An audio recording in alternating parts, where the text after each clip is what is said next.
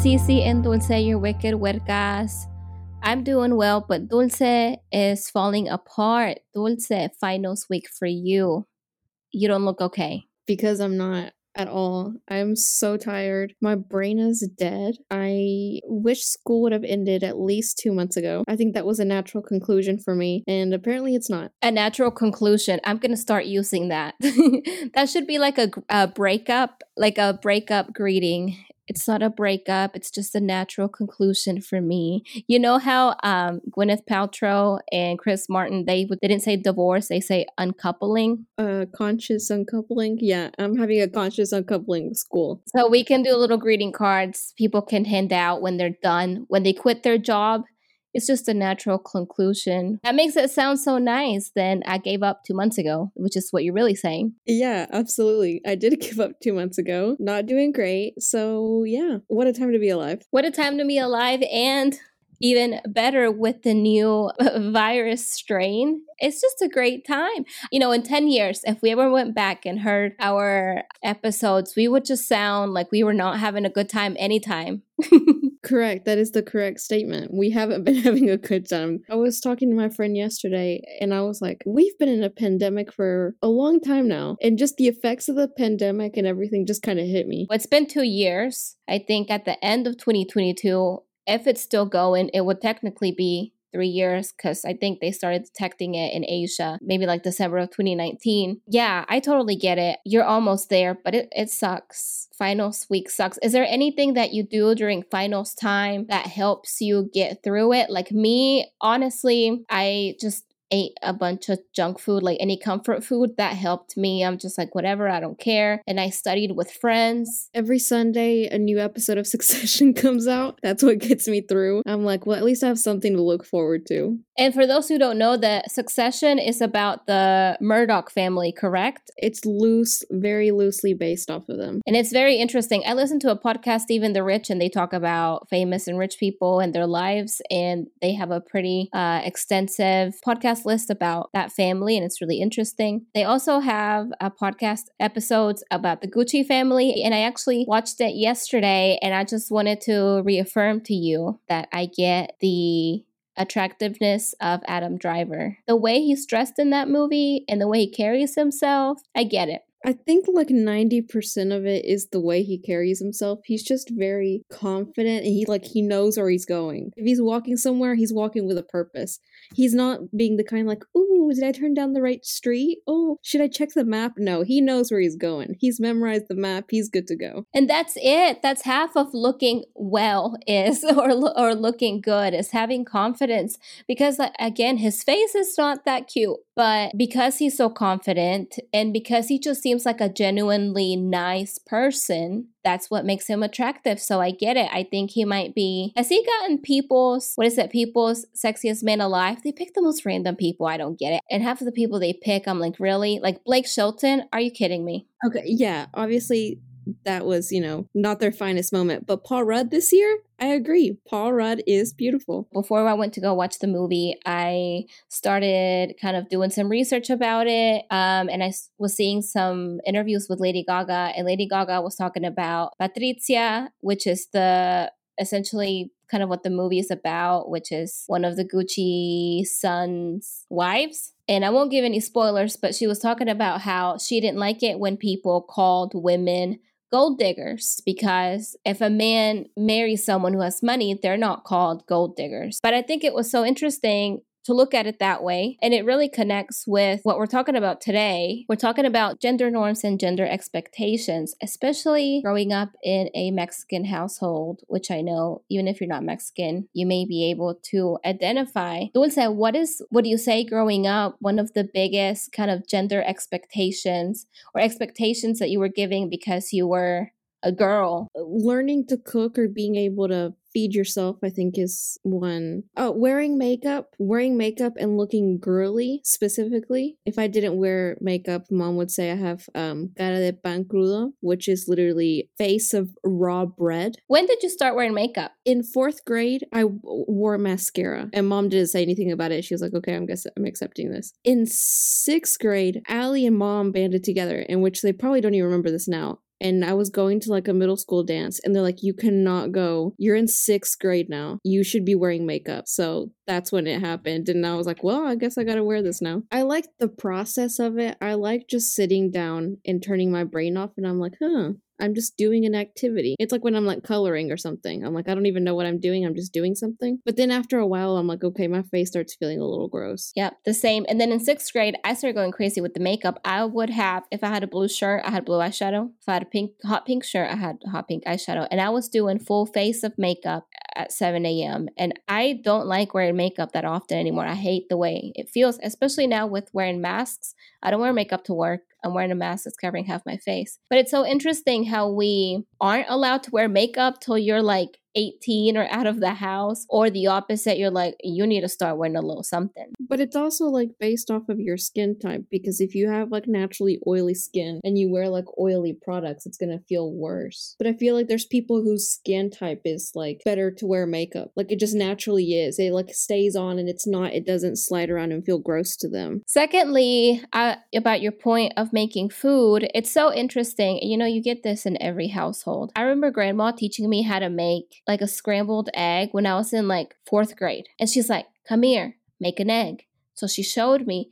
And then I'm like, I made an egg. I'm gonna eat it. And then she gets my uncle and she's like, Cecilia made an egg for you. Look at that. Look, she made her first, she made eggs for you. And I was like, A, you volunteered me to learn how to make an egg. And B, since I made it, I was gonna eat it. You're telling me that now I have to give it to my uncle? When did you learn how to make your first food? I feel like I just at one point was just in the kitchen and it just happened. Like I was just there and I was like, oh, I guess I, I can start making food now. I still don't know how to, actually, never mind. That's that's the point. I still don't know how to cook. and to be honest, nothing is worse than having to know than having to cook every night for yourself. It's just like so annoying. I'm like, this is my whole life. And this may be, we might just have to title this episode to all the men what makes you attractive. And it's definitely knowing how to take care and cook for yourself. I cannot believe that girls or women are made to learn how to cook all these things, but you know, if we had a brother, I'm already mad at the brother I don't have. He wouldn't be able to cook. He would have never been pushed to cook. I agree with that. And you know, you know, another expectation that um I thought of, or not expectation, but like a norm or something. Interest. Your interests were so like segregated. Like when I used to like sports, lol or like watching sports, they were like, You're such a little boy. Or Dulce, again, Dulce doesn't want to wear makeup. She's such a little boy. Dulce didn't want to wear skirts in middle school. She's such a little boy. It was always about me being a little boy. Do people still use the word tomboy? Because I remember growing up with it and I haven't heard that in years because, like, just because you're a girl in like sports or whatever, what do you mean you're a tomboy? You just like a girl who likes sports. Yeah, I don't hear that phrase that much anymore because I feel like it, it there was almost a negative connotation with using it. It's like no, you're just allowed to enjoy activities. Don't feel like you had to say that it's like something that's traditionally masculine. I don't know. When I was like in elementary school, it was definitely thrown around because there was just like very naturally just girly kids and then there was just people who just weren't as girly as them and it was just automatic oh you're a tomboy it's so ingrained in their brain of the traditional views of i'm not to do that that's a girl's thing or I'm not going to do that. That's not for boys. You know, I think it's bad in the culture itself, but especially in the Latin culture and in the Mexican culture, it is bad. Like, it's just annoyingly bad. I have no issue calling it out, but I'm just like, how are we still here? How are we still like telling kids or telling boys that things are too girly for them? Because they're not living in the world that our uncles or our parents lived in. They're living in a world that's a little more accepting. So, okay, another expectation, we talked about quinceañeras and all of that, but I think another expectation is actually more in terms of uh, not as children, but our age. Once you get to over 15, over 17, you start having expectations of what you're supposed to do. You know, living the, in the US as first generation, a lot of families, you're either supposed to like get married right away, you're to live in the house until you're married and then you're going to have children and then you're going to cater to your husband. If you go to college, that's great, but you're still going to cater to your husband. Or there's, you know, our parents were a little more like, no, I'm, I'm just glad you're even going to college, like leave. But just, I've still talked to people our age where their parents didn't want them to go to college as as girls. Like the boys got to go, but the girl was not allowed. They're like, no, you can't go to college because you're not moving out of out of the house. Isn't that crazy? Like parents are hindering girls from going to college. That's insane to me. I was the the 15 year old reading Malala's book about uh girls having access to equal education. So when I went back to Mexico this summer, all our cousins didn't leave the house until they got married because none of them almost none of them went to college. So it's not like they're moving away for a career because opportunities aren't there. And it's not like they're moving away to college because that opportunity wasn't there. So they literally aren't moving out from the house until they are getting married and moving into another house. I get that why that tradition was there because it's literally what was logical because that's the only option. But then you have that expectation of at a certain age you should have been married. I think we're lucky that we don't get that as bad as I think some families or some people our age get it in my mind, I'm like, yes, these people are the worst. These people, aka being mom, dad, actually not dad, mom, grandma, being like, you should have a boyfriend by now, don't you think? Or like, you, you know, do you have something to tell us? And I'd be like, no, that's just not it. But thanks.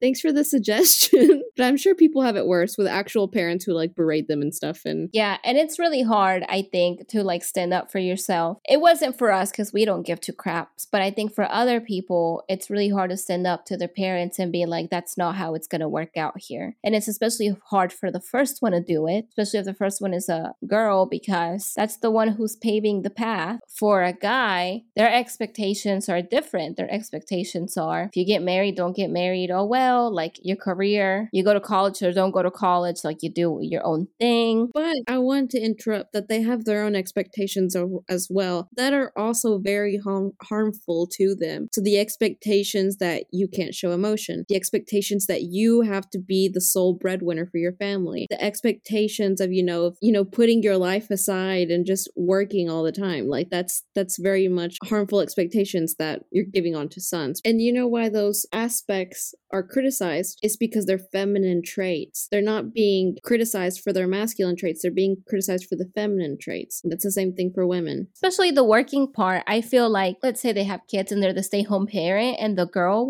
works. It's like, why are you why why aren't you working you're the man or just like you're supposed to work all the time like if you're not working and getting money and providing then you're being lazy or even just having time to relax or having re- time to just like live life, you're not seen as they're taking care of themselves. They're seen as lazy. So I think another thing we were talking about, um, um, I think with children, that's another expectation, and I think this one might be an even bigger one because okay, you're married, you got your college degree or whatever, then you expect like at my age, I feel like people don't uh, tell me that they expect me to have children because I they'll know I'll shut it down and I very clearly give my opinion about why I don't want children or I don't want to have children right now. But if I was in any other family, I would be harassed about why I wouldn't have children. And I thought I would start getting it more after I graduated from a master's because they would think, well, now what's hindering them? But man, the fact of getting of, of people pushing to have children is insane. But I think slowly they're learning. Would say, What do you you're the weird one you're known as the weird one who doesn't want to get married or doesn't want children. So, what's your viewpoint on that? Well, I've made my intentions very clear from the beginning. I think I think there was only at one point in my life where I said I wanted children and I was like 3. And then after that, I quickly realized that I did not want children. and I literally and the only reason I wanted children, I literally remember saying this. I said I want children because I want to leave them at home well, I'm a fashion designer and I get to travel the world, and then I can just make them outfits and send them back to them. I literally said that. You must have what? You must have watched a movie or something where they did that. Literally, no. Where? What movie? But that was literally my dream. I was like, I just want to be a what's it called? Not an a um an aloof parent. Yeah. When I grow up, I want to be an absent mother. Honestly, still kind of a thing. Maybe not an actual child, but maybe something else like uh, like what does Absent Mother sound like a good brand name? I don't know. I just think it had a good. I still think it kind of has a good ring to it. Absent Mother, Última Ciel, World Traveler. I I, I kind of see it. Absent Mothers be, is going to become the new Live, Laugh, Love, where you just kind of see it everywhere. And people just have it like on their like you know like on their little totes or like on a shirt that just says I'm an absent mother and it has a little wine glass or something. You know what's funny is with everybody I'm super like oh no like um you can just steamroll right over me like I'm literally just like a big ball of like dough like destroy me or whatever. But when it comes to anyone in our family, I will not back down from a fight. I will go d- like I will destroy you. My opinions, I will pull out so much research.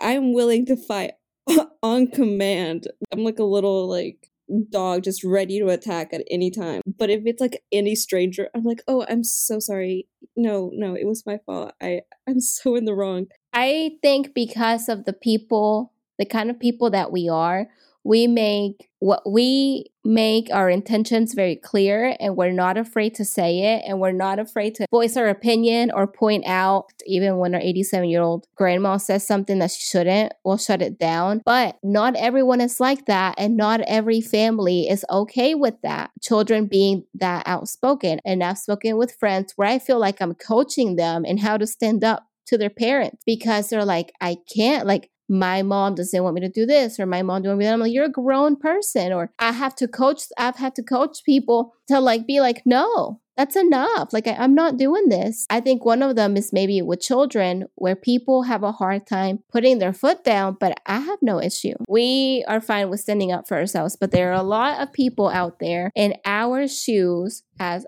first generation immigrants with first gen parent, or you might be second generation with parents who are extremely traditional and you're trying to figure out life and you don't know how to stand up for yourself. We are telling you right now, advice number one, let's go down. Now we got to give advice how to tear down the gender norms and how to tear down the cultural expectations. Advice number one, it's okay to listen to your parents, but don't listen to your parents. Advice number two, do whatever you want. You're gonna end up be, call- be you're gonna end up being called a lesbian anyway. You're too girly. You're gonna be a lesbian. You're not girly enough. You're already a lesbian. so like, just do whatever you want at this point because they just they'll call you a lesbian anyways. Advice number three if you ever break up with someone, if you ever want to leave college, if you ever want to leave the house, if you ever want to drop out of school, if you ever want to leave or quit something that doesn't serve you, do it. And when someone asks you why you did it, you say, What, Dulce? It was a a natural conclusion, yeah. But they're not going to get that. Just be like, No, mom. No, actually, this is what you're going to say especially if you have religious parents, just be like, it was not in God's plan. Bless your soul and heart if your parents are religious and traditional and you're trying to break the mold. We get it. Advice number Four, if you're a grown person, if you are out of the house, if you pay your own crap, if you're financially independent, specifically if you are financially independent and your parents aren't giving you money for anything, you do not have to Listen to everything they tell you like you're 12. You have the ability to make your life decisions, be independent. And yes, it may be hard at the beginning, but you don't have to tell them your every move. You don't have to have their approval for everything because they're not living your life. And to be honest, they're living lives very differently than what they lived when they were younger, especially in their countries. They may never understand the life and opportunities that we're able to, so they can only give advice to one point. I hate to say it. Agreed, times 10. Well, I, I guess it goes off of what you just said is you don't owe them anything. You're like, oh no, but they fed me, they gave me uh, clothes, they had a roof over your mouth. Yeah, that's the job of a parent.